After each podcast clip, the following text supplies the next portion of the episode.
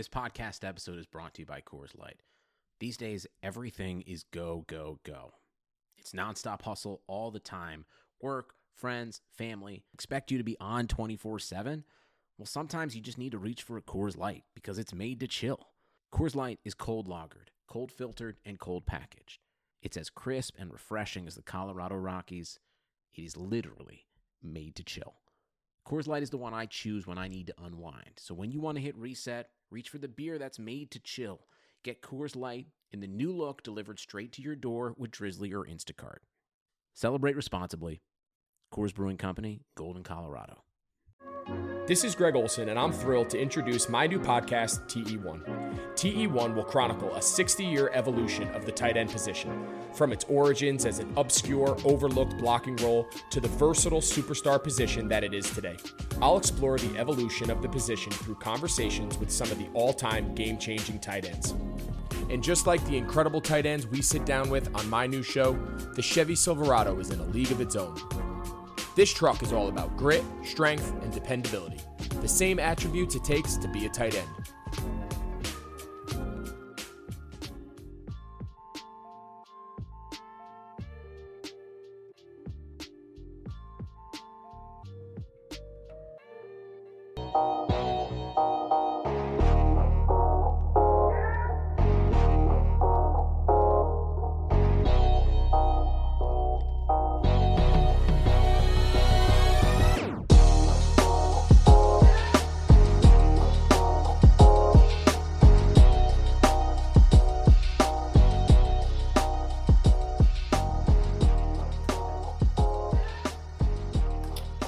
What is up, Rotoviz family? Welcome back to the On the Daily DFS podcast. You can find us on Twitter at On the Daily DFS. You can find me at Salito FF and my co-host at Matt Jones, TFR, and TJ Calkins as well. We are here once again to lead you through the main slate and help you find your way into the green. It's week four, guys, and we are for the first time facing the reality of canceled football games due to positive COVID tests. The talk now is to push that game back to Monday and possibly as far back as Tuesday. It would be the first Tuesday night game since 2010 when the Vikings and Eagles were moved due to a major blizzard in Philly. Uh, in all likelihood, this game will be removed from the main slate, so we will remove it from the show tonight. And in only other really good news, guys, we don't have the Jets and Broncos on the main slate this week. What's up, fellas? How was your week three? Uh, next question. yeah. yeah. I can see Not that. I'm telling you, that most of my liners, man, just had uh, Reed Diontae die, and then it was like, you know, I, I, had to be perfect otherwise. So no good for me. What about you, Matt? Yeah, just uh, I got Darnolded uh, with Jonathan Taylor and uh, and Diontae uh, died on the field. So that was that was just about that. I had both of them in every lineup that I built. So not a not a great week. yeah, it's been that type of year where we have that just all caps play, as TJ calls it, the guy that's a for sure thing, but they take that early injury and it just craters a lineup. So uh, we got to find out.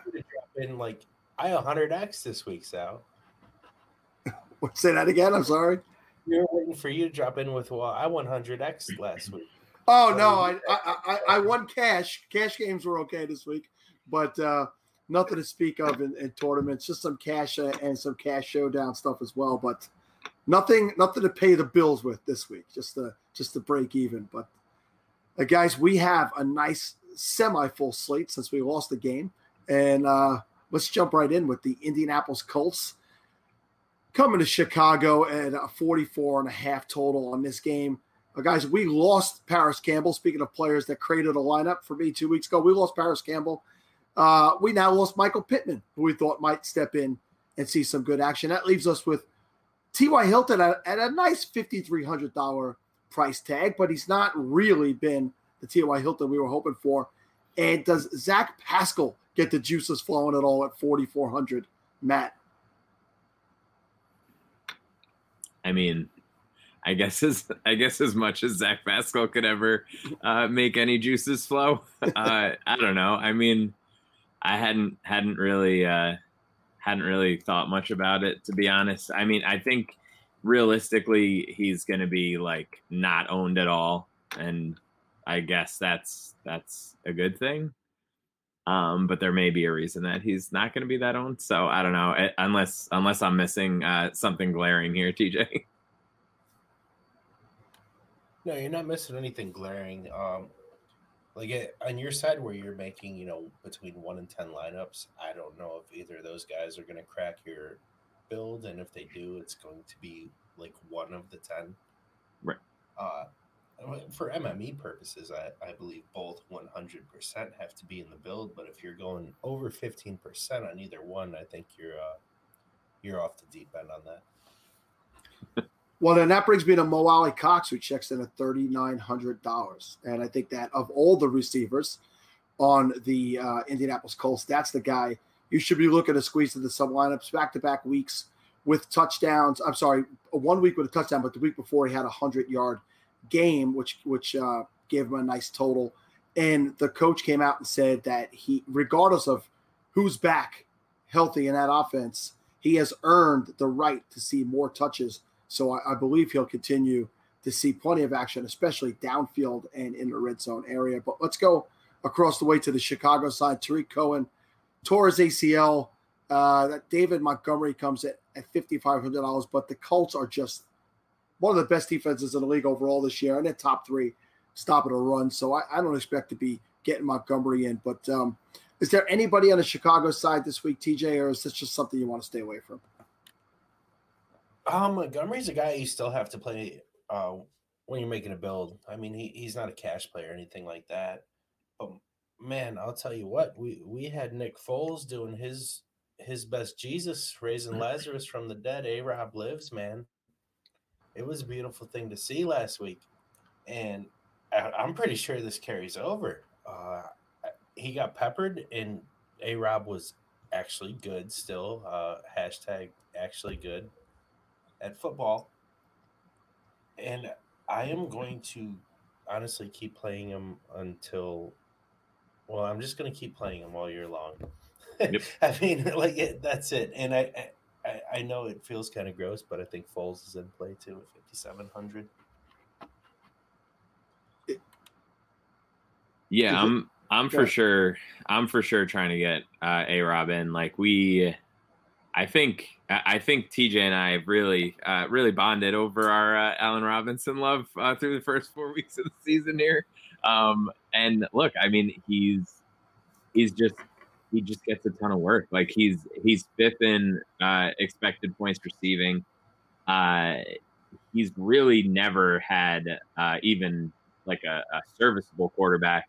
And in Chicago, he's eight of his 15 starts have finished with at least 20 DraftKings points, um, which all things considered, I think is uh, is pretty impressive for what he's had to deal with. Um, so yeah, I'm I'm definitely interested in uh, in Robinson this week. And just real quick, going back to uh, going back to Mo Alie-Cox, uh, I don't know if you guys saw uh, establish the run. Mike Leone put out a um, like a, a, targets per route versus routes per team drop back, and Mo Alie-Cox was like one of the one of the poster children of like if they slightly bu- bump up his usage like he's he's getting targeted so much uh but he's just not when he's actually running routes but he's just not running enough routes right now so if they do really prioritize uh you know getting him out uh, in space and running routes, I think that we're going to see like a, a, true blow up game. Like that game lat two weeks ago was great, like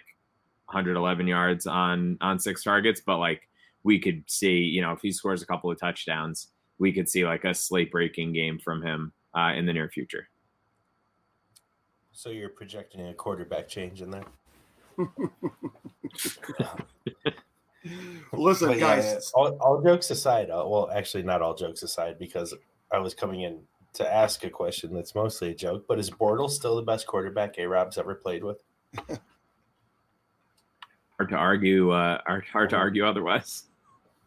Wow. So far, so good, and uh, we might see Bortles in, in, week five. It doesn't look like he's going to make the appearance in week four. It's just not enough time to get acclimated with the offense. But in play for week five, guys. Before we move on from this game, Uh, there was another receiver of sorts, another tight end who rose from the dead last week with two touchdowns of Jimmy Graham, and he checks in at a nice thirty-eight hundred dollar price tag.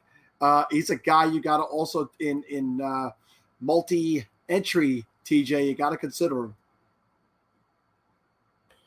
No, you don't. Uh, I, I, I, don't know if you remember last week. We actually, I, brought up Jimmy Graham. I, I, pointed out, is Atlanta that team like Arizona last year where you just plug and yeah. play the tight end every single week? And then we just laughed it off like, no, it's Jimmy Graham. You know, it's not going to happen. I, I didn't play him, but I did. Know, I did play him. Did you really? That's I, I really did. So I awesome. did play it. I did not not in a lot of lineups, but uh, in at least at least two. The first thing I looked at when I looked at this week's slate was who does Atlanta play? What tight end can I stream? And I was sad to realize it.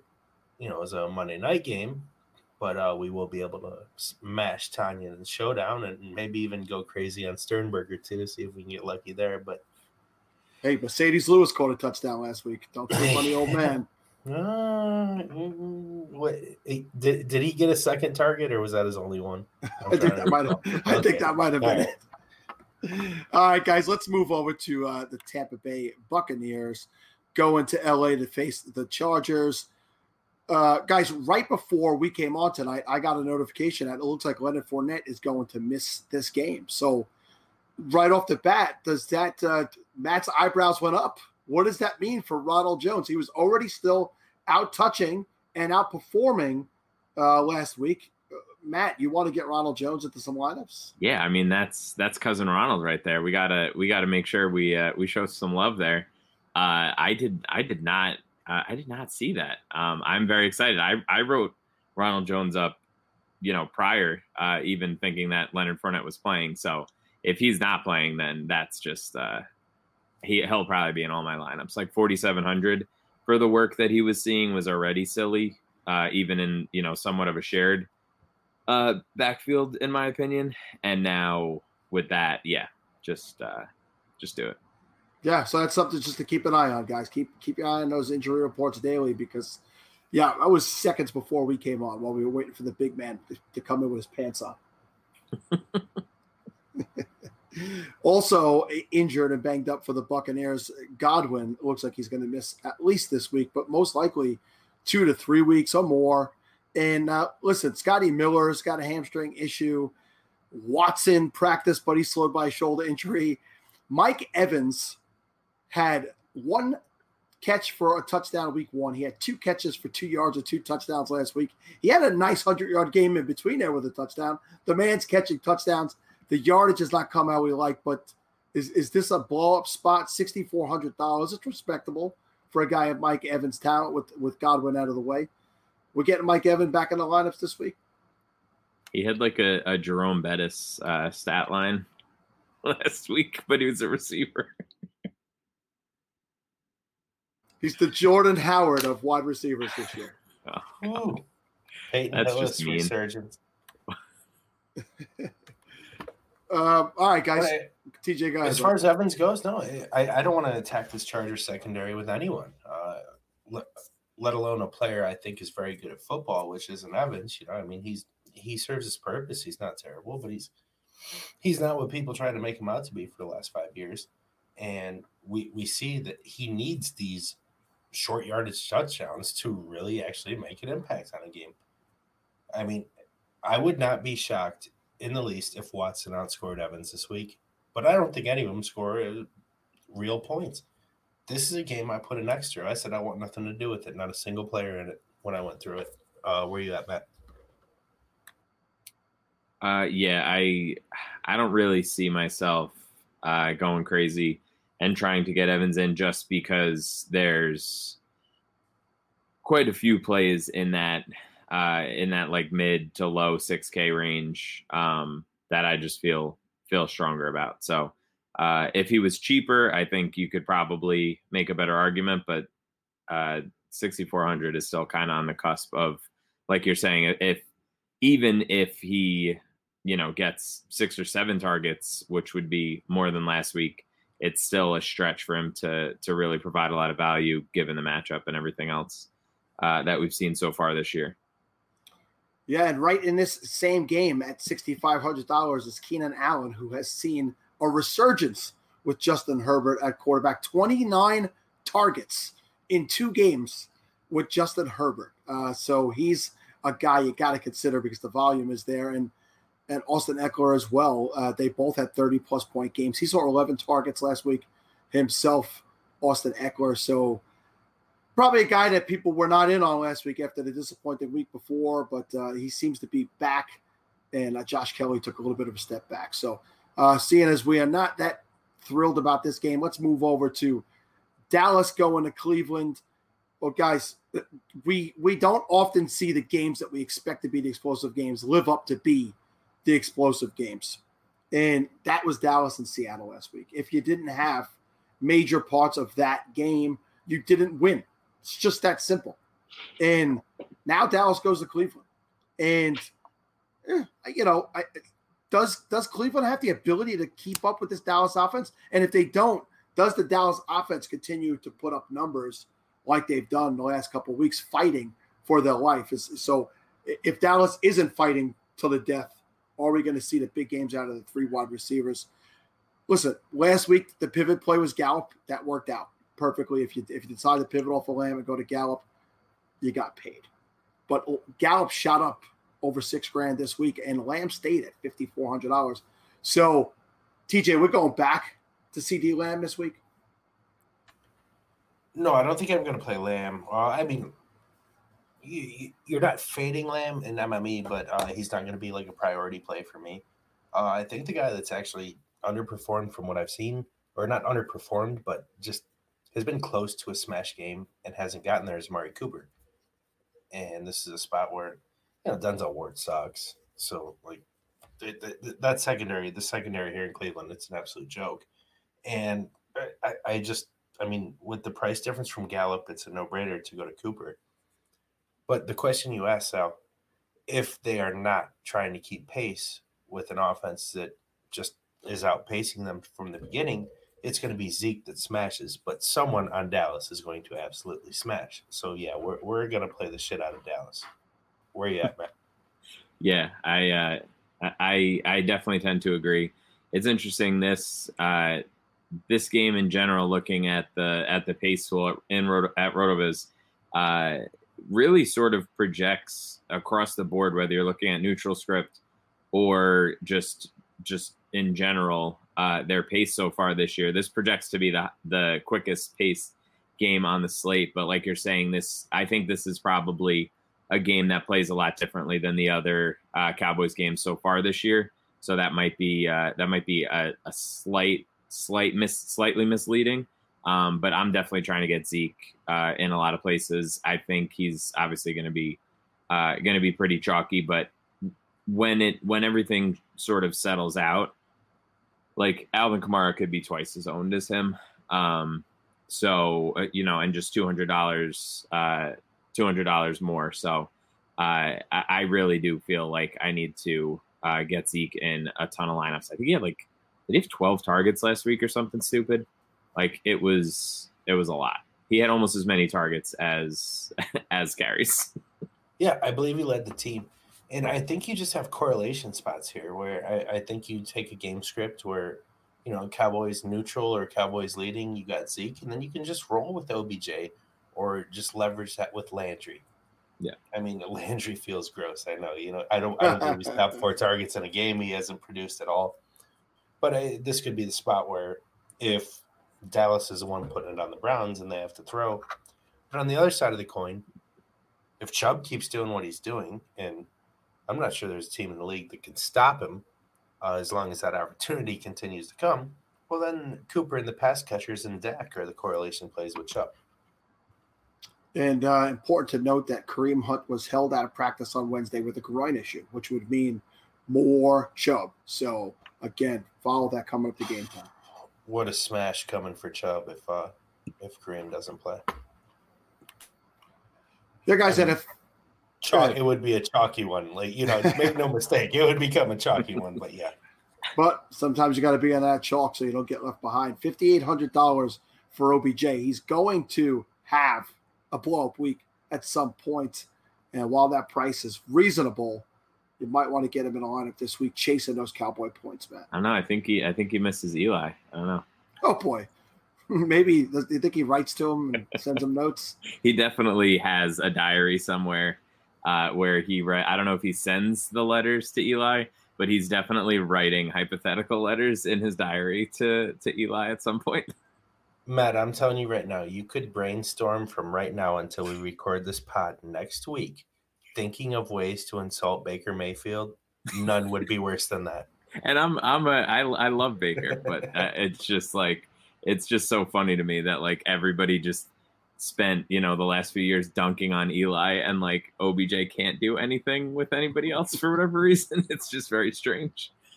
Um, but for for uh, for Beckham, like he's actually seen the sixth highest uh, target share in the league among wide receivers. The problem is that they're just not running. Uh, they're just not, you know, between not running as many plays and just you know, being way more run heavy uh, than league average. It's just it's kind of killing the killing the vibe there for raw totals.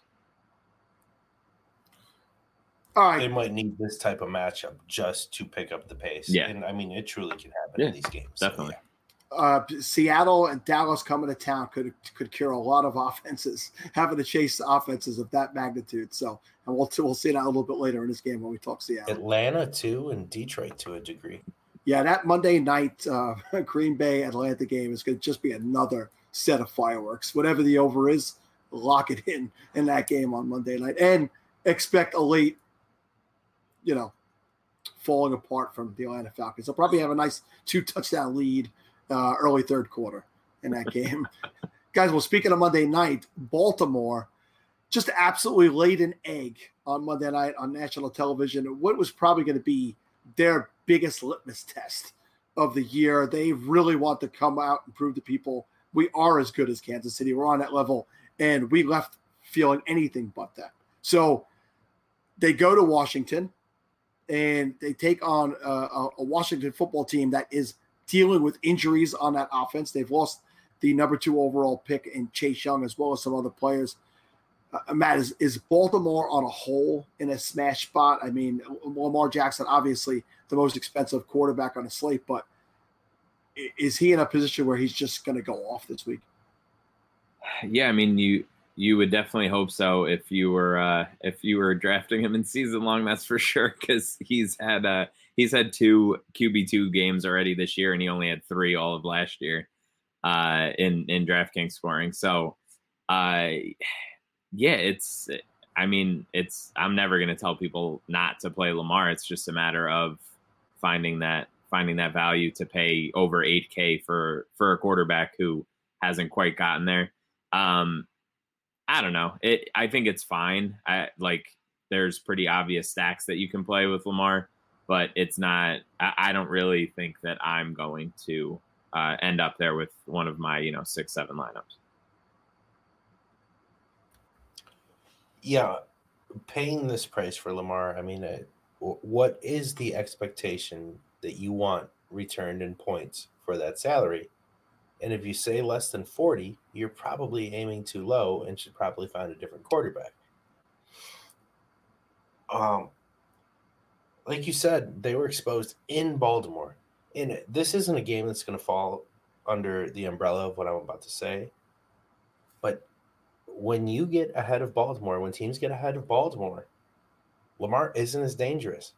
When you kind of know that that balance is going away or at least shifting, Lamar isn't as dangerous. Once you hit him a couple times, he isn't as dangerous. And my God, once you start sacking him and he gets flustered, he's done. He's over with. He truly gets mentally flustered. He checks out. And until he gets past that, there's going to be games like that. And it's going to be it's going to be not pretty. And I can't believe that was a home game, too. Uh, on the Washington side, they kind of got dismantled by the Browns last week. I think they will respond. It seems like they want to play for Rivera. They didn't give up week one down 17 nothing.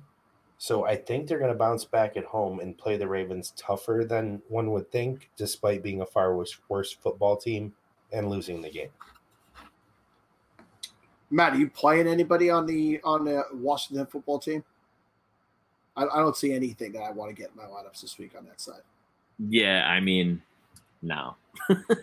it's just pretty much just that simple. It's like you know the the only like somewhat option would be would be Terry McLaurin, uh, and that's just like a complete hail mary like pivot play.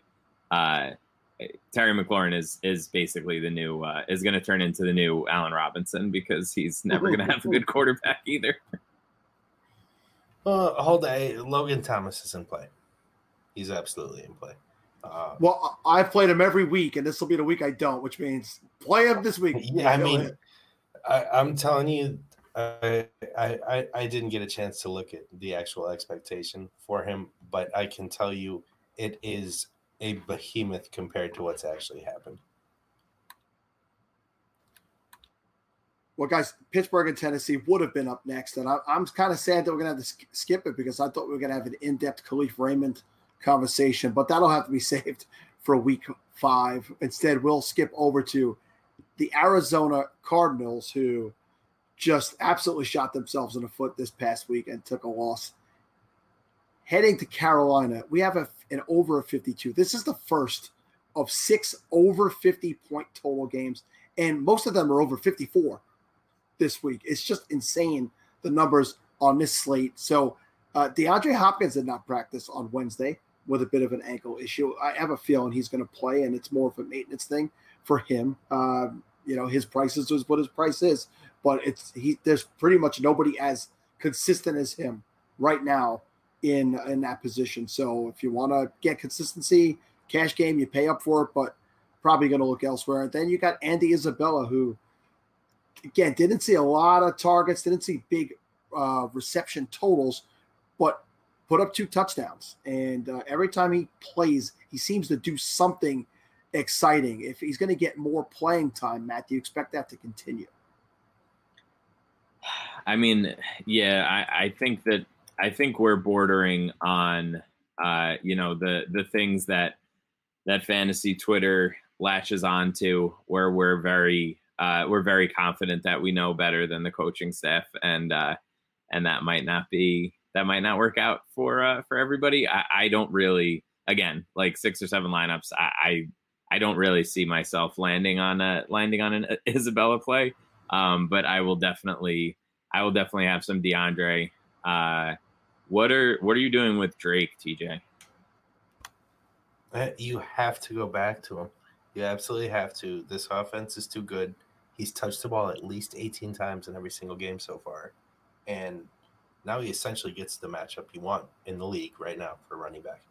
Um, as attractive as Nuke has been and how much he's actually smashed, I think Drake and well, let's just say there's potentially two running backs in this game that are better plays than Hopkins.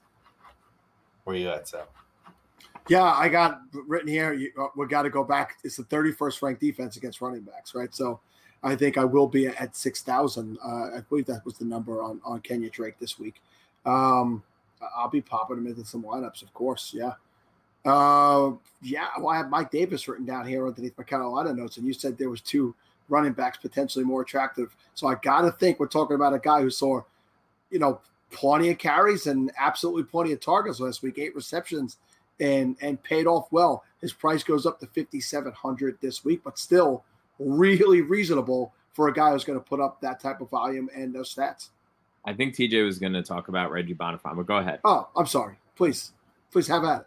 What do you think, Sal? Tell him, man. yeah, I, I mean, it, I wasn't sure how they were going to deploy Mike Davis, and it's actually sad for me because I wish this happened six years ago. You know, when he was on all my dynasty teams, like we talked about. But hey, here we are and the, the role is there. You know, he is operating as an actual bell cow. Like you said, the targets were absolutely there in a game they won. So, you know, the target ceiling is unlimited for Mike Davis. So at 5,700, I'm going to play a hell of a lot of them. If it doesn't work, it doesn't work. I know we have no sample size, but I think he's a fantastic play as well. Unlimited. Did you think there was a chance coming into the year that you would be able to get DJ Moore at $100 cheaper than Mike Davis. 2020, what up? Are we going to DJ Moore this week, guys? I, am okay with it. Like I think he's a, a great leverage play in tournaments, uh, and he's not playing the Chargers this week, so that's a huge benefit in and of itself. Uh, like last week, I don't know. It just hasn't happened yet. Uh, I I think in MME you're irresponsible to exclude him from a build in any given week. Um, I, but I'm kind of dumbfounded that nothing has truly happened for DJ DJ Moore yet this year. What about you, Matt? Yeah, no, I I love DJ Moore. I I think he's I think he's actually going to be uh, going to be pretty popular this week. Um, you know, again, this is one of those deals where I'm like, am I really going to end up with a ton of him? Probably not. Um, I, I will. I'll definitely have more lineups with with Mike Davis than with DJ Moore. Um, but that's just because of how I'm building this week. So uh, I think I think he's totally fine. I think if you're building, you know, if you're doing like a 20 max, you definitely need to uh, have a few shares of him. But if you're doing three entry max, I think it's he's probably uh, you know on the bubble there. I wanted to touch on Isabella too, like you said. I mean, I, I, I don't think anything that's happened here is shocking with him. We knew he was super raw with the super high ceiling coming out. We knew exactly what we had. Expect nothing in his rookie year. Expect to jump ahead in, in a sophomore season, which is now. If you think he's going to jump from 40 some percent of snaps to 80 some next week, you're wrong. But if you think that role isn't going to continue to steadily grow, you're also wrong. You know, it's just going to be a progression. And don't say this week is the week. We, we don't know which week is the week because the target ceiling just isn't going to be there in the current role. But the player is explosive enough to make it happen on four targets uh, on any given week. So he's just one of those guys where it's hard to exclude, but it's definitely not someone you can trust. Yeah, I think most likely it's probably a, a scenario where his ownership just continues to to grow as his role grows, and you know you might not ever really get like the the absolute uh, the blow up game at low ownership because I think everybody's kind of uh, trying to trying to get on that train before it uh, leaves the station right now. But um, for sure, I mean he's he's super fun, super fun to watch. You've counted on restaurants, and now they're counting on you. While their dining rooms may be closed, they're still open for delivery with DoorDash. DoorDash is the app that brings you the food you're craving right to your door. Ordering is easy. Open the DoorDash app, choose what you want to eat, and your food will be left safely outside your door with contactless delivery drop off. You can go and get some, uh, you can get somebody to drop off some Chipotle, some Wendy's, some Cheesecake Factory. Uh, but the good thing is that you also have a bunch of uh, local restaurants that are open for delivery as well that you can uh, you can find on the app. Uh, so make sure you check out DoorDash. They have a very easy to use app.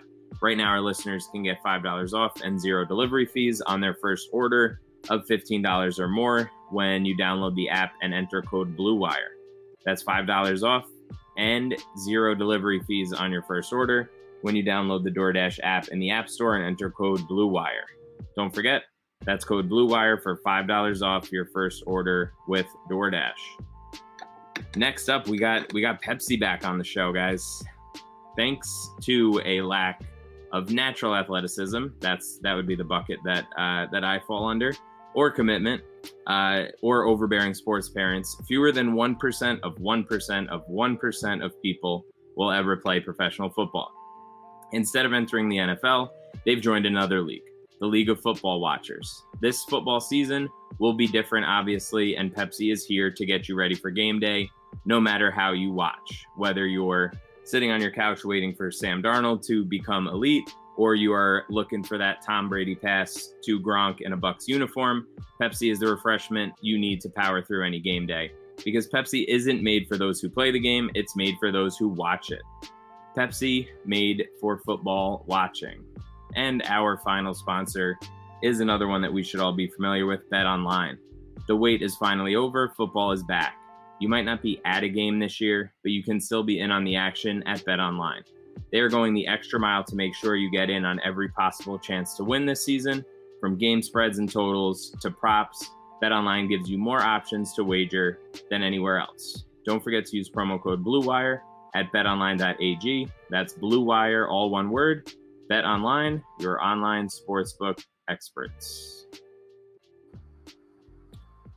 All right, let's jump right back into the rest of these games. And we have the, the New Orleans Saints, the disappointing so far, uh, New Orleans Saints going to Detroit. This is one of those over 54 games I was talking about last last game. And uh, listen, they're disappointed because Michael Thomas has been out. He was limited at practice today, but practicing, I wouldn't get hope that he makes it onto the field this week, but that does lead you to maybe get excited for week five.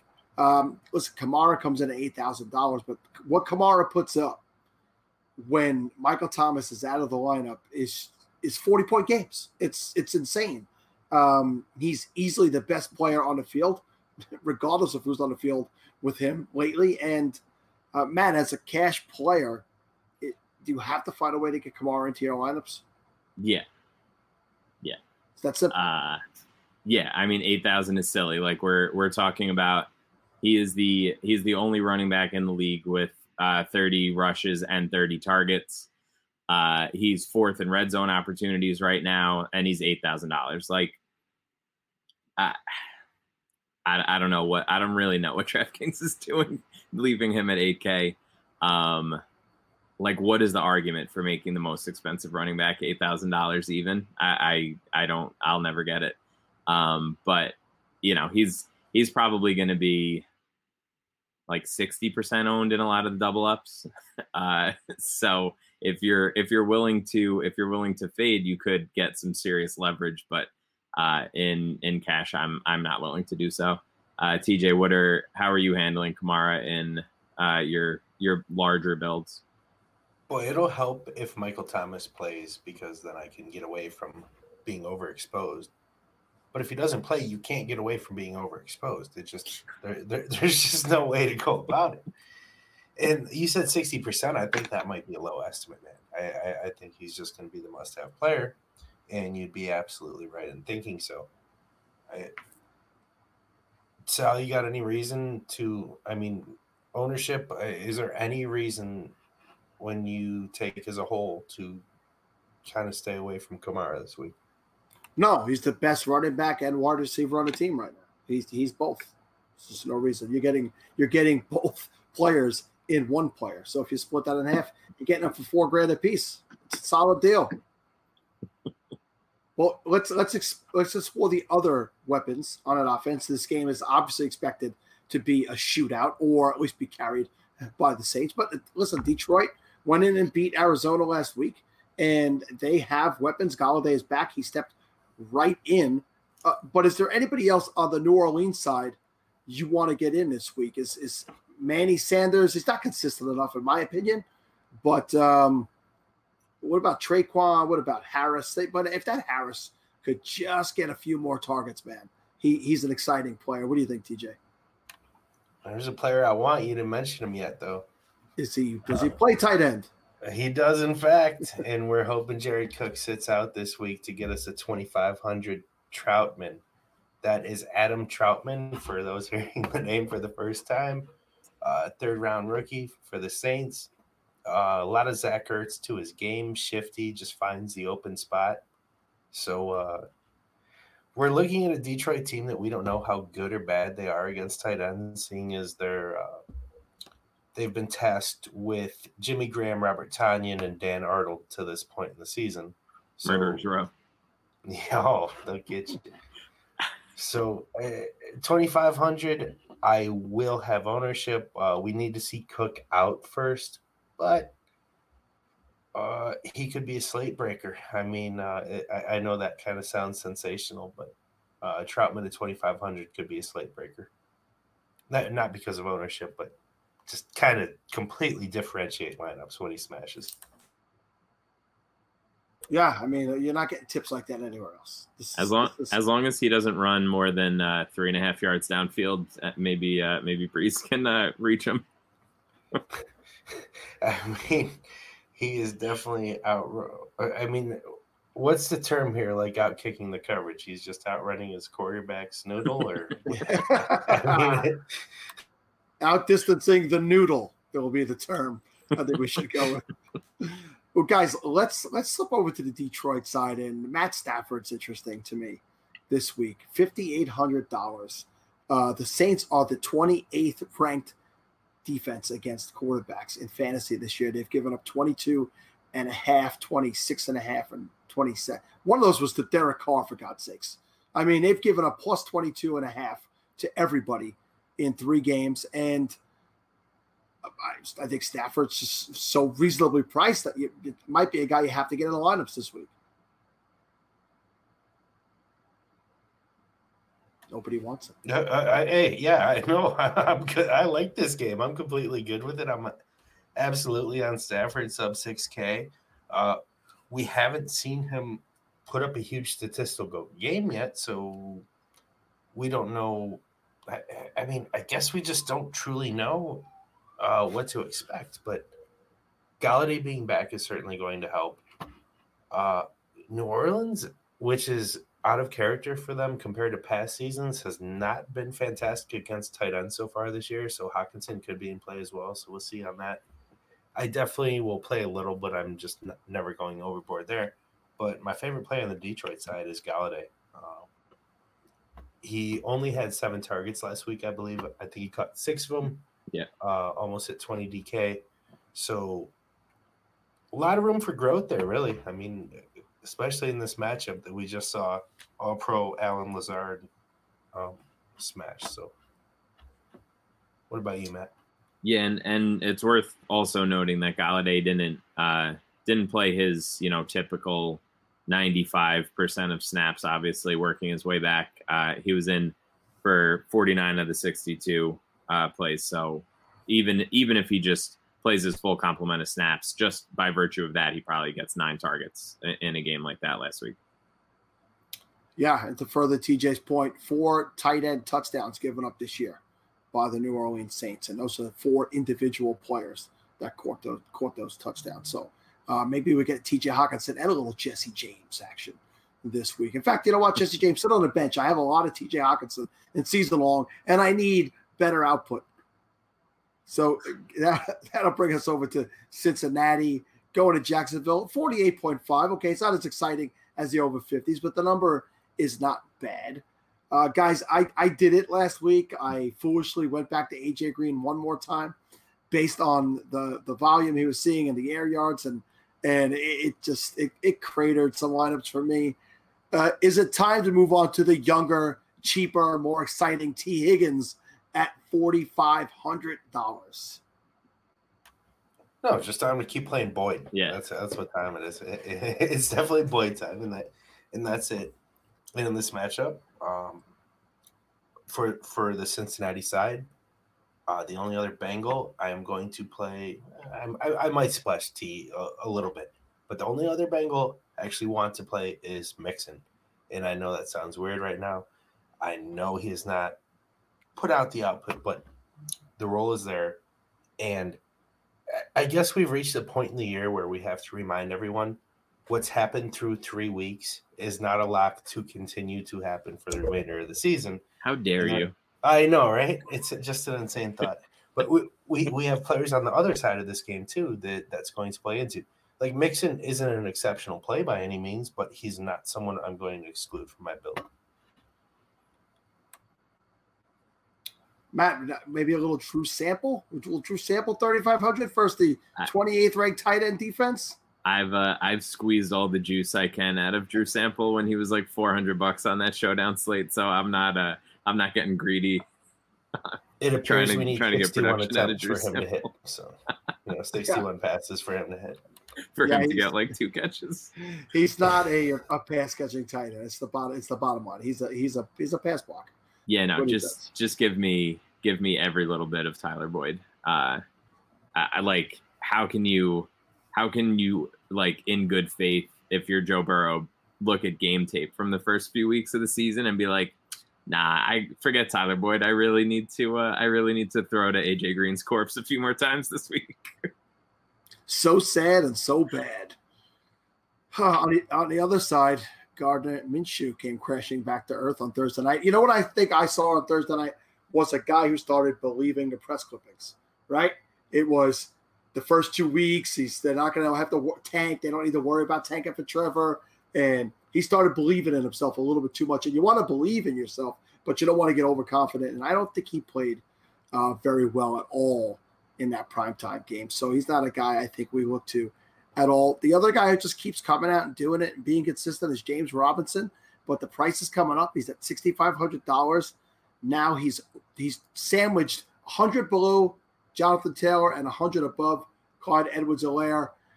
Uh, but this is the 27th ranked running back defense in fantasy this year. So, uh, TJ, is, is there a reason why you would steer away from Robinson this week? Uh, not completely steer away, but just going back to the same point in this game, uh, just through three weeks, I, I don't know that you can trust James Robinson to be this surefire RB one on a weekly basis. Uh, just looking ahead, we're going to see Ryquell Armstead back, which is going to be a problem uh, for Robinson's workloads. But last week you you mentioned Minshew. I think a young quarterback like this that doesn't have the job security, well, they generally have a security blanket, a player on the field that makes them feel better about their own game. And for me, for Gardner Minshew, that player is DJ Chark, and being without him, uh, you, you, could truly see a massive difference uh, yeah. throughout the game in Minshew. And I'm I think Chark is back this week, and I don't think he'll be owned at all. I think Robinson will be very popular, and I think there's going to be a lot of leverage in playing Chark over Robinson here. Yeah, I mean, I I think obviously Robinson uh, got a ton of work and will theoretically continue to do so, but like it's just it's a real tough sell to pay like almost a thousand dollars uh, more than Mike Davis. Like just just play Mike Davis. He's he's getting the same workload, um, and and you know he's gonna he's he's gonna be just fine also. Um, so yeah, I I agree with you on Chark. I think that he's a really good leverage play. I'll probably put him in two of my three entry max teams this week, um, and and just completely avoid Robinson uh, entirely. And we, I mean, I'd be remiss uh, if if I wasn't going to mention the uh, revenge game in this uh, this particular game. Little little Tyler Eifert, little my SFBX uh, final final pick. You got him in the last round, last pick. He he's my tight end one. Yeah. It, it really wow, nice. That's a tight end premium went, league. I went when went for the went for the record on latest tight end taken. Took him like twenty two oh six or whatever it was. That is you it. got it, man. Praise the Lord for that Josh Oliver injury, and I just I, will mute my microphone now so nothing. well, let's move over to the Houston Texans heading to Minnesota. This this game was also almost uh, canceled this week, or suspended or pushed back, but they were able to find no positive tests with Minnesota, and we were able to carry on. So this is a 54.5 total uh, in this game. We we didn't really get to enjoy super cheap Justin Jefferson before he jumped from 4,200 to 5,200 after his blow up game. Uh, I'm just disappointed that I think a lot of us who play Dynasty, TJ, uh, we knew about Justin Jefferson and we thought that he would come right in at the beginning of the year and be that guy. And for some reason, he was behind Bisi Johnson. And as soon as they took the cuffs off of him and let him go, he exploded. So at 5,200, I don't know that uh, we see a repeat of last week, but he's firmly entrenched in this offense at, at this point. Oh, I, I am not same page there, Sal. I I haven't been. Um, he's always smarter than me, this TJ. Oh, he's better. At, I'm not. He's better at dynasty than no, me too. No, whoa, whoa! I didn't say smarter. I, I just said not same page on Jefferson. I actually uh the shares uh I drafted uh were pre-draft, and then I traded him away after he landed in Minnesota. I believe he needs to play the slot full time to truly be effective uh consistently. And I don't think that's going to happen until Thielen is no longer in Minnesota. So I think we saw a glimpse last week of what he can do, and I think he still has a very high ceiling as a player. But uh, I'm thinking back to season two of Game of Thrones after uh, the battle on the Blackwater.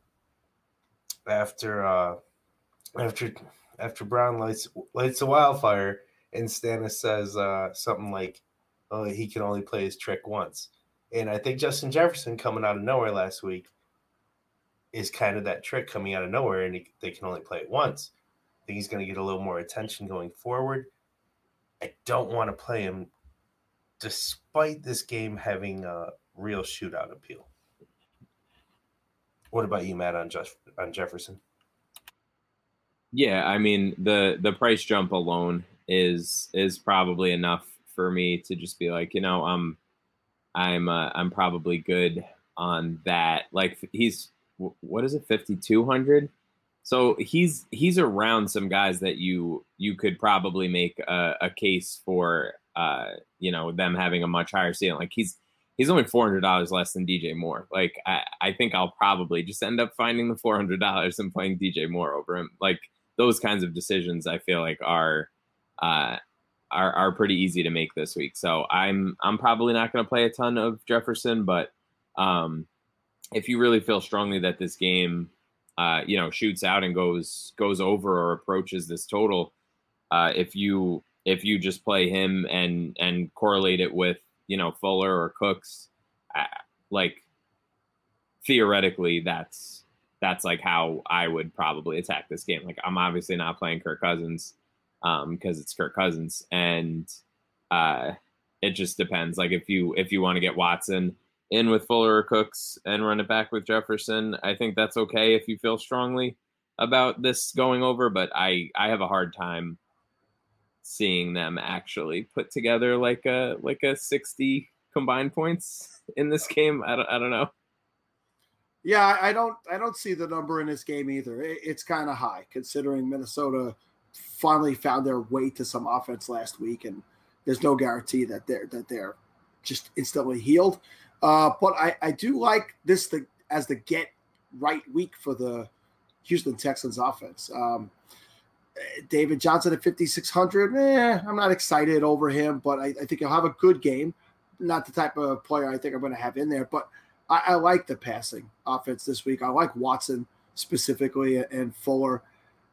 I might be jaded on Fuller. You know, when he when that goose egg a couple of weeks ago really killed a couple of lineups I had. I, a lineup that was set to cash going to the four o'clock, except him and Mike Williams both decided not to show up and killed me that week. But untargeted in that game, which is even more forgivable. Yeah. It's not even him, just untargeted. Yeah, I think I've actually put a, a, tweet out there. You, you can't get mad at the guy who can't catch what's not thrown to him that week. But um, yeah, and here I am getting mad at him. So look at me. Can't take my own advice. Uh, anything in this game before we move on? Yeah, yeah. And if I'm an offensive coordinator and I'm game planning for Minnesota right now, I am. I, I I'm not sure I would run the ball once until I had a 28 point lead. You just set up max protect schemes, two go routes, let your receivers beat this horrific secondary deep like any and everyone can. Uh, did you say something about Kalif Raymond? So, yes. So, yeah. Okay. All right. So it, it really is egregious. And that's why I love Will Fuller in this game. I think he can absolutely pull one of his massive 40 burgers out in this matchup and I don't think Minnesota is equipped on the back end to stop effective deep passing, and I'm not sure they will be. And OCs that attack it will will be rewarded for it. Okay, TJ, you won me over. I'm putting him back in this week. Yeah, buddy. I hate Fuller, generally speaking. I mean, in comparison to other people, but I'm definitely playing him this week. Oh, let's go to the game. That here's another one where the total's at 54, and that's 100% based on Seattle uh, as they head to Miami to play the Dolphins. Listen, I, I enjoy watching Ryan Fitzpatrick play as much as anybody because there's nobody having as much fun right now in the NFL as Ryan Fitzpatrick. But he's actually had back to back good games, back to back 20 plus point games. And he is going against the worst pass defense in the NFL right now. And it's just an absolute track meet every time Seattle takes the field. So are we getting not necessarily Ryan Fitzpatrick on our liners, but uh, DeVante Parker and, and Preston Williams? I mean, Preston Williams is at forty five hundred dollars. Found the end zone last week. The the totals elsewhere weren't big, but the Seahawks are giving up seventy three point two fantasy points to wide receivers on a weekly basis. The next closest team is Dallas at forty nine. So 20 plus points more than the next closest team. Matt that seems bad. Matt, that's not good. I'm not a numbers guy, but that seems that seems pretty poor. You want to get one of those two guys in your lineup? Maybe an Isaiah Ford. yeah, just just lock lock in Isaiah Ford and cash, obviously. Um, no, I think I think uh, I think you could play you could play Parker. Um, you know, as as sort of like a, a run back option if you're if you're stacking Seattle, which you probably should be considering uh, stacking Seattle. Um, what are, TJ? What are you doing with uh, with Gaskin though? That's that's what I'm. Uh, that's my decision point right now at 5K. You have to play him uh, so in some capacity. Uh, just the, the target volume alone is just utterly insane. Uh, what, what was his market share? uh, the past week or two. Do you know offhand? Uh, no, I can look it up though. Uh, I, I feel like Fitzpatrick, especially last week, only threw the ball what twenty sometimes, and I felt I felt like he was as involved, or if not more involved, than every pass catcher. And like you said, Parker is absolutely in play against the Seahawks. Ford and Williams, I mean, it, it, it feels gross, but in the matchup, I, I mean, if you're playing an MME and you're not sprinkling in five percent to ten percent, just I mean, for the ceilings at those prices, uh, I, I don't think you're doing it correctly. But uh, especially considering that they're going to have to keep pace with a quarterback that is averaging, I believe it was 1.7 DK points per pass attempt. I, I, it's insane. I mean, he's averaging 26 passes a game and doing this, and he hasn't been below 34 DK this year. I don't know if they're letting Russ cook or if it's just that they're letting him throw the ball more than once in the first quarter this year, but the volume isn't there and he's still smashing. Lockett and DK are going to continue to smash as long as uh, Russ is uh, attempting forward passes this game should be a very friendly one. Yeah, friendly to say the least. And yeah, uh, I mean, to, I, am I'm, I'm looking at the the total overall. I feel like there's six games on the slate that are very friendly, but this is probably going to be the most popular one, and it may be the best fade leverage, but probably the least chance of success. Yeah, real quick, Gaskin is eight at 18% over the last two weeks. And uh, I I agree with you. I think I just looked it up. Seattle is like tied for the sixth highest pass rate in the first quarter, but like overall, not really, uh, not really that high. Kind of just in the middle third there. Not really, not really cooking as much as we've been led to believe. let Russ cook early and then let the game get close instead of let the game stay close, then let Russ cook. So they just changed the order of things this year. Yeah, exactly. They just right, they just hit shuffle. Uh, well, the only only other news to add is that Chris Carson uh, looks better than they thought as far as playing this week, and that doesn't mean you want to put him in any lineups, but at least it gets the best running back on the team back on the field and helps to create a little bit of balance for the offense. Not that they really have much balance. I'm sorry. Who's the best running back on that team? Did I make a mistake, TJ? He comes off pup week seven. Then he'll take over. I mean, it doesn't help this week, but he will be back to week seven. Well, I mean, healthy running back. I'm not. A, I didn't. I was. I didn't know Rashaad Penny was going to make an appearance in week four on the on the daily DFS. Never too. Never too early if I'm on, buddy. All right, guys, let's move along to the late games. The Los Angeles Rams head to New York to play the very sorry and sad New York Giants. You know, I'm guys, I, dying into my microphone. I do a Thursday night preview show with the with the other guys that I host the Fantasy Football Funhouse with, and I- did it alone this week because neither one of them could make it. So it was literally a ten minute preview because it's the Broncos and the Jets. But what I did ask people was the Jets are the lowest scoring team in the NFL at 37. The Broncos are the third lowest at 45. Guess who's number two? The New York Giants at 38. 37 and 38. The Jets and Giants have scored 37 and 38 frigging points through three games. It is disgusting what's going on in New York, Matt. I just they're just I just they're gonna lose by like maybe 30. It's a minus 13 for the Rams in this game, just right off the top. Um, are we playing anybody for the Giants? Is there uh, is there a Darius Slayton chasing points type of play in this game? Uh, Is there Evan Engram chasing points? I, I haven't gotten, boy, I got so much Evan Engram in so many leagues, but I want that. I know the talent is there. Why am I not seeing it? It's going to happen. I, I mean, that's all I can say. He's actually healthy and it's not happening. So that might be the biggest shocker of 2020, considering everything that's happening. Well, that's a statement. But I, I mean, they're going to continue to get destroyed every week. This team is awful, but they have a guy that is absolutely a one on one winner. And the volume isn't there, the production isn't there.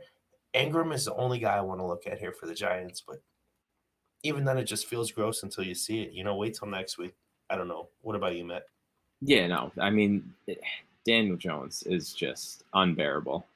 Uh, he, like he's he's the problem. Like if you if you had a a replacement level, uh, you know, a, a, a nine year old playing Madden as the quarterback, like Evan Engram would see 14 targets a week, and uh, and Daniel Jones just can't quite figure it out. So, um, yeah, I have I have no I have no expectation that this game is going to be uh, remotely close. What is it? A, a four four oh five game or whatever. By by four thirty eight, this game is going to be over. So just uh, just be ready for it. It's just a matter of who scores the three touchdowns for the Rams this week. That's really the only question. Well, I mean, let's talk about that. Cooper Kupp was back. He had a nice uh, bounce back game, his best game of the year. He, he comes in at sixty seven hundred dollars, and there's there's TJ's Bobby Trees that's still sixty three hundred, still cheaper, still getting as much, if not more, volume and producing uh, similar or better numbers on a weekly basis. Uh, another week where he had three carries. I think he went for thirty yards this week. So that's back to back weeks with three carries on top of the the short game planning passes that they have for him. So just keep going back to Woods. There's no reason to go to Kupp when you could get the better player for cheaper. And You still want Kupp when- in games they're losing, as we saw last week. Yeah. You know, when they have to catch up, you, you want Kupp, but but that, that this isn't one of those games. yeah. This is, well, that, that, then let's turn to the running backs. And uh, Henderson looked really damn good, and he got a lot of touches. It, it, it feels like a trap for me to, to get excited and play him. Uh, but is there a reason we should? Is there a reason we shouldn't, Matt? Get Darrell Henderson into the lineup. just just play just play every Ram uh, that that you've heard of, pretty much. Um, no, I think I think he's he's good. It, it's uh, it was interesting to see his. You know, he really only played about half of the of the snaps, um, but he touched the ball almost every single time he was on the field. He played 34 snaps and got 23 opportunities.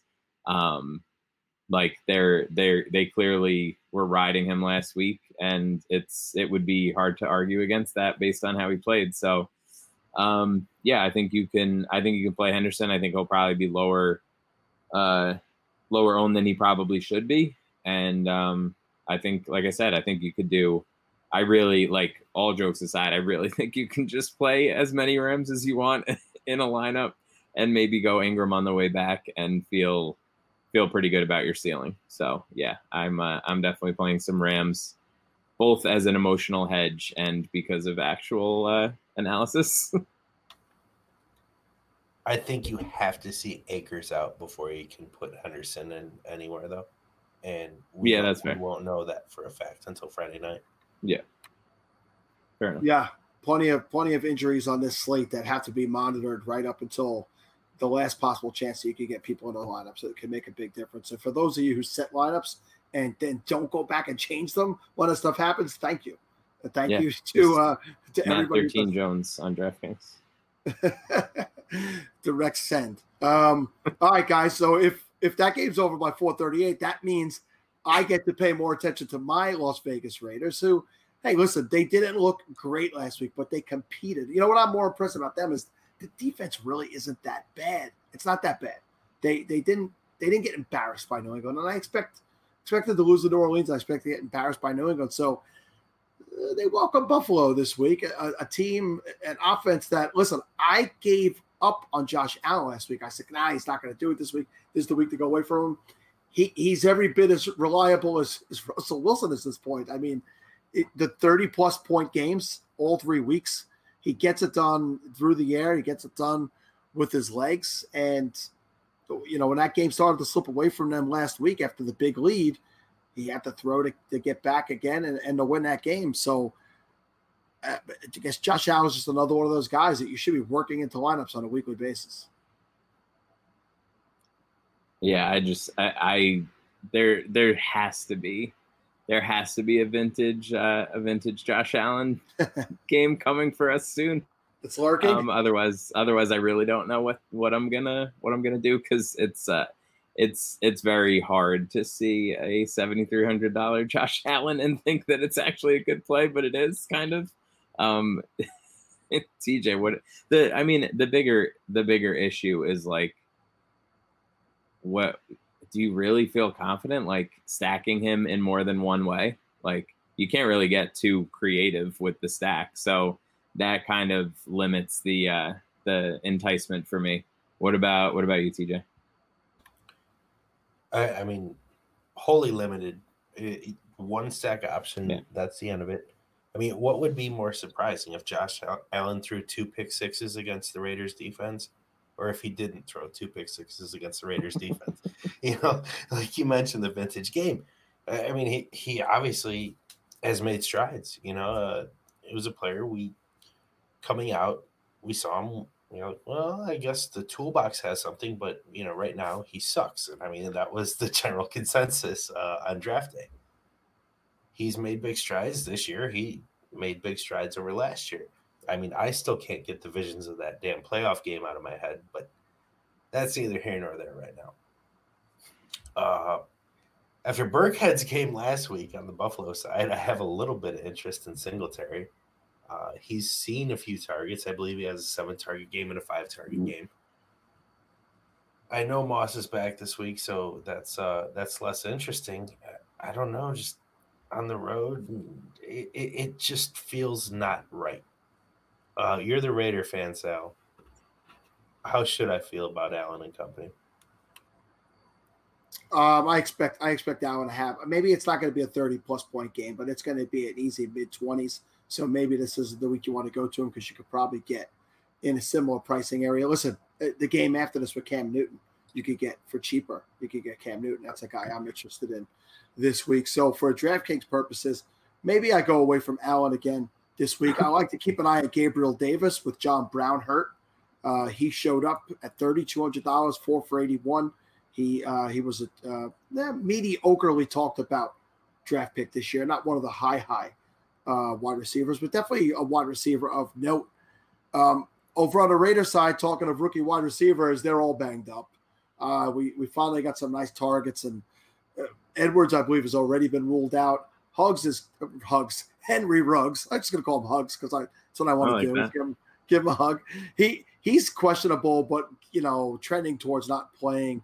It makes more sense to let these young guys sit out and get healthy. But that brings a very intriguing Hunter Renfrow at forty six hundred dollars against the twenty fourth ranked defense against wide receivers. Listen, Hunter Renfrow has been underestimated his entire life. Everywhere he's been and everywhere he's played, and all he has done is produce and make big plays and big moments. And he had a very nice uh, game last week, and I think he's a guy I'm going to go to this week at 4600 TJ. Oh, you absolutely have to, and he, was he was fine last week. You know, he's a guy in the slot that can avoid a guy like Gilmore. He's going to avoid a guy like Trey White this week in this matchup. So there, there's absolutely no reason not to go to him. I just I think there's an equally sound play in Waller on the Raiders side. So I, I, definitely don't want to use both. I'm not going to use Derek Carr ever, so I'm not using both in the same lineup. so, I mean, it's, it's just as simple as I, am going to play Renfrow, but I'm going to play more Waller. What about you, Matt? Yeah, I mean,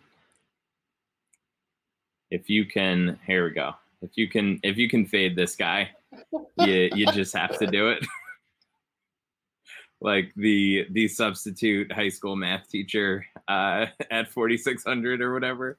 Um, no, but I think I think he's fine. I do agree with you. I think this is this is a decent week uh, to to try and get Waller in to some builds. Um, 5200 just feels kind of weird. Like it's less than higbee He's right around Gesicki and hockenson Like those guys are probably uh, probably all have a similar range of outcomes.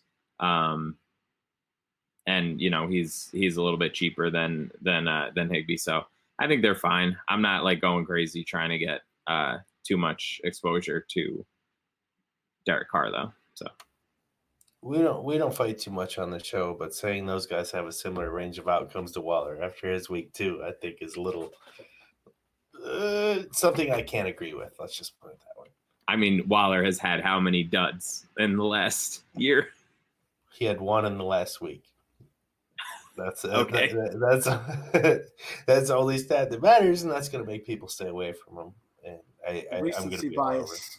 that recency bias is ever present on the on the Daily DFS podcast. If you were going to pick one NFL wide receiver whose picture you could put up would, would fit in perfectly as a fourth member of this podcast, it would have been Hunter Renfrow. It almost looked like he was here with us. I was ready for him to start talking. All right, guys, we've been a little long winded. So let's wrap this show up with the last game on the slate, and that is the ever dominant Kansas City Chiefs heading to New England. Our last game at 54 over on this game. Listen, my my favorite play probably in this game is uh, is Mecole Hardman at forty three hundred dollars. Uh, I just feel like they after after watching him get in there this week and on the few plays that he's actually playing and what he can do, they have to realize he should be a bigger part of this offense. And at forty three hundred dollars for us, I think I got to take a shot at him in some places this week, Matt. Yeah, I mean you're you're not uh, you're not going to talk me out of out of playing Mecole. Um, uh, yeah, I think you know it's all the, it's all the usual stuff with the Chiefs. Like you can this is like the polar opposite of the Bills, right? Like you can you can stack the Chiefs like seven different ways and feel pretty confident about it. So, um, what, whatever you feel strongly about with the Chiefs, I think is probably uh, probably a good play as long as it doesn't involve like Darwin Thompson or something. I would I would be scared to have Sammy Watkins because if you watch that game, every time he caught the ball, as soon as somebody got near him, he dropped to the ground, which I guess it's a survive and advanced mode, but I think that he is so worried about being reconcussed that he does not want to take any hit, let alone a big yeah. hit. So he's he for me, he's ready to leave a game at any minute. But I, I know I cut you off there, TJ. So that was that was super relatable, by the way. That's exactly how I would play football. you know who doesn't play that way? Hunter Renfrow.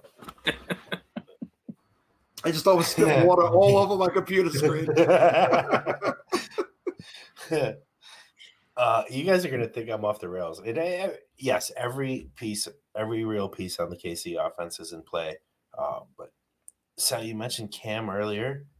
I think my favorite play on the Chiefs side is the defense at home. The way they blitz, I think they are just going to go kamikaze on Cam and make him throw and throw to the wrong team, especially if Edelman doesn't play or he's completely limited.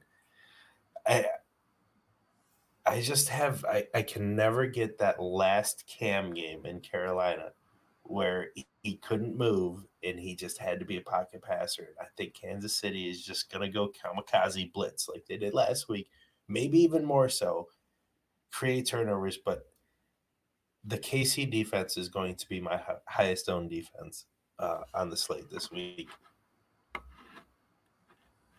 That's an interesting take. I, I, you know, it's again, I, I won't lie that I come here on a weekly basis to get educated. I mean, you guys are good at what you do, and, and that's a really uh, good point that you put out there. I, I, you know I dropped them in a league last week where I had to pick up Cleveland's defense of all things uh, because I didn't want to play them against Baltimore, it was a big week for me there.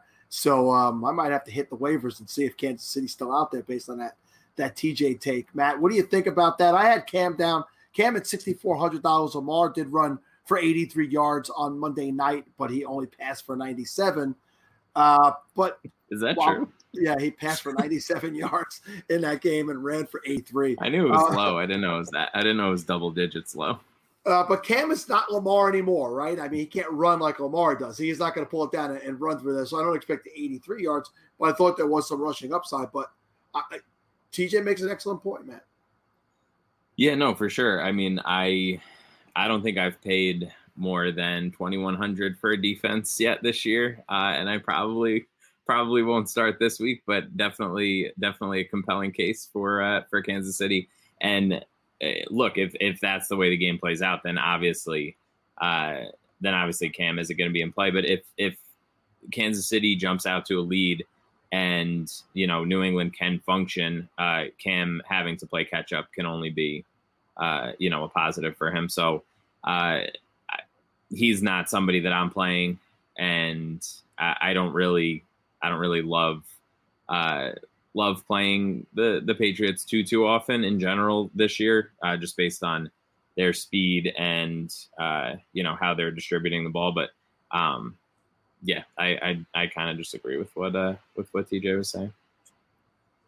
Wow, what a different week this week with you two guys. I'm gonna have to, we're gonna have to you know, regroup next week and get along a little bit better. Guys, any final things about this game? Well, that's it, folks. Just I'll just expand one tiny bit. This is a weird spot where I could see like a fantastic lineup having both Cam and the KCD. like you know, just something that shouldn't make sense, but then when it happens, you know, it's I don't know. I, I have seen a turnover uh, the last two weeks at least. I don't think he turned it over week one, but um, just seeing, I, I think they're just going to go a lot of zero coverage and just say, hey, if you beat us, you beat us. Yeah.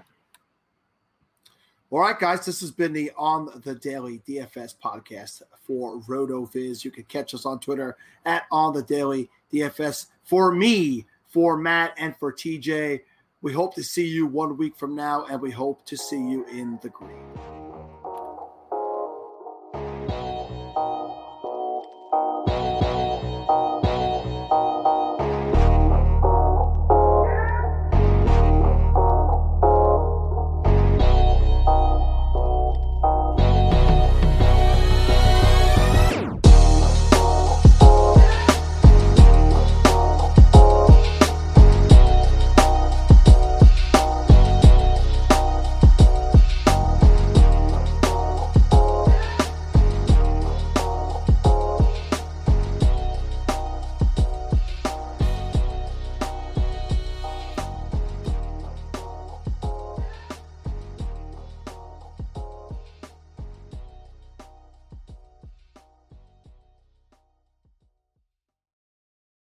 Sugar Ray Leonard, Roberto Duran, Marvelous Marvin Hagler, and Thomas Hearns. Legends, whose four way rivalry defined one of the greatest eras in boxing history. Relive their decade of dominance in the new Showtime sports documentary, The Kings, a four part series premiering Sunday, June 6th, only on Showtime.